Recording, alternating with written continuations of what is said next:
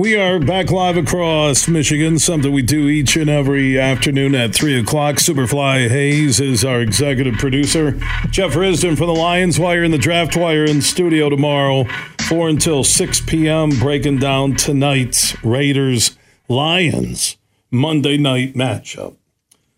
Let's go get his thoughts on where everything is at over the weekend. Jim Harbaugh speaking to the media today, regular press conference, getting ready for Purdue on Saturday night. Anthony Broome from the Wolverine.com is standing by in the Roast Umber Coffee guest line. How you doing, my friend?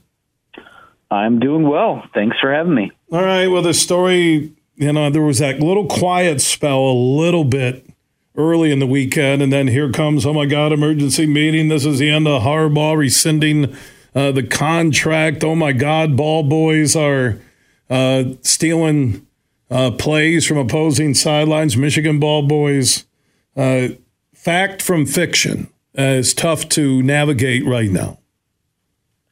Yeah, you know, uh, latest rumor, uh, the hot dog vendor. You know, if they give you mustard, that's a pass play coming. If they give you ketchup, that's uh, tipping towards the run. That's uh, sources close to Wolverine.com telling us that. That's awesome. Yeah, you know, it's been a lot of, uh, I, not a whole lot of new news uh, coming in recent days. Uh, a lot of it right now is just kind of restating things, like when there's a story that comes out about, oh well, uh, Connor Stalions bought tickets to X game. Yeah, we know at this point. Like we know what he's accused of. We know what the the person of interest in the investigation is. We know that you know we've known since this stuff sort of came to light that it seemed like that Harbaugh's contract was going to be paused, and then you know the word rescinded came out on Sunday, and I think that's you know certainly an opinion here, but I think that's overstating it. Um, so really, I think the developments we've seen since you know the middle of last week have mostly just been things to keep this story in the news cycle. I'm not saying there's a, an effort to get it out of the news cycle, but there's not a whole lot known that are new things that are known at the moment. So um, right now, it's it's just a matter of this investigation being opened up, finding out what's next, finding out you know there's the claims now that a third party was it's not. I mean, the, the Washington Post are part of the third party. Uh, actually turned in findings to the NCAA, and I think a big part of whatever the next act of this story is is going to revolve around, you know, what the the genesis and origin of that is. Not that it means it exonerates Michigan from anything, but uh, I think that's probably the next layer of this rotten onion to peel back. And Pete Thamel hasn't made too many good points, but uh, in a TV interview today, On3.com, I saw the story that he said because of three ongoing investigations. So if you step back for a moment and you think about where Michigan football is at, we know on the field, number two in the country, first college football playoff rankings uh, tomorrow, uh, on their uh, way, uh, charting their own course, holding everything they want to do in front of them. Uh, but there are there's still the investigation about his first suspension and the cheeseburger and the NCAA violations. There's the Matt Weiss investigation that last week we found out included the FBI com- possible computer crimes, and you have uh, these allegations. So that that that's a lot going on. No matter who you root for off the field for Michigan football, or at least people connected to Michigan football and formerly connected to Michigan football.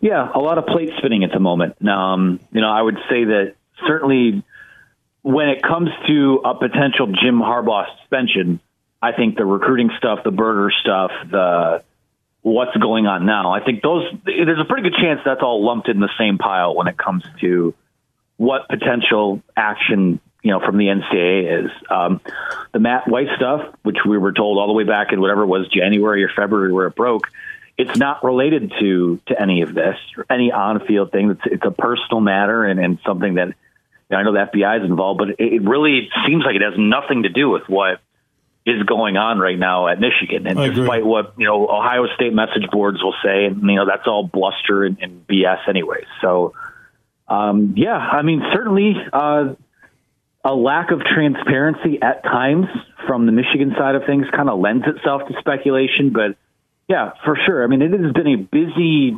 It's been a busy year and really a busy couple of years in the news cycle for, I think, a lot of.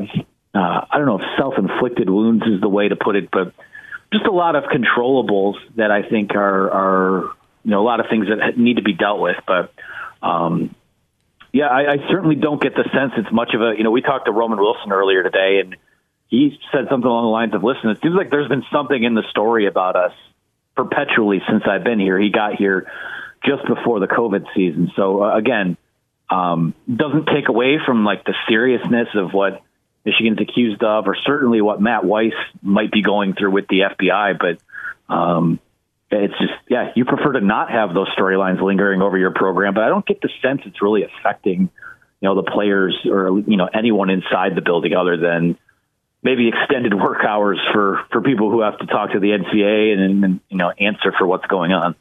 Anthony Broome, you can follow this story and more at thewolverine.com. Anthony, appreciate the update. Of course. Thank you, guys. Yeah, I always respect your huge opinions. Yeah, uh, I mean, fact and fiction. It's Twitter. Deal with it. 24 7, everything you need is at thehugeshow.net. Big, bad, huge.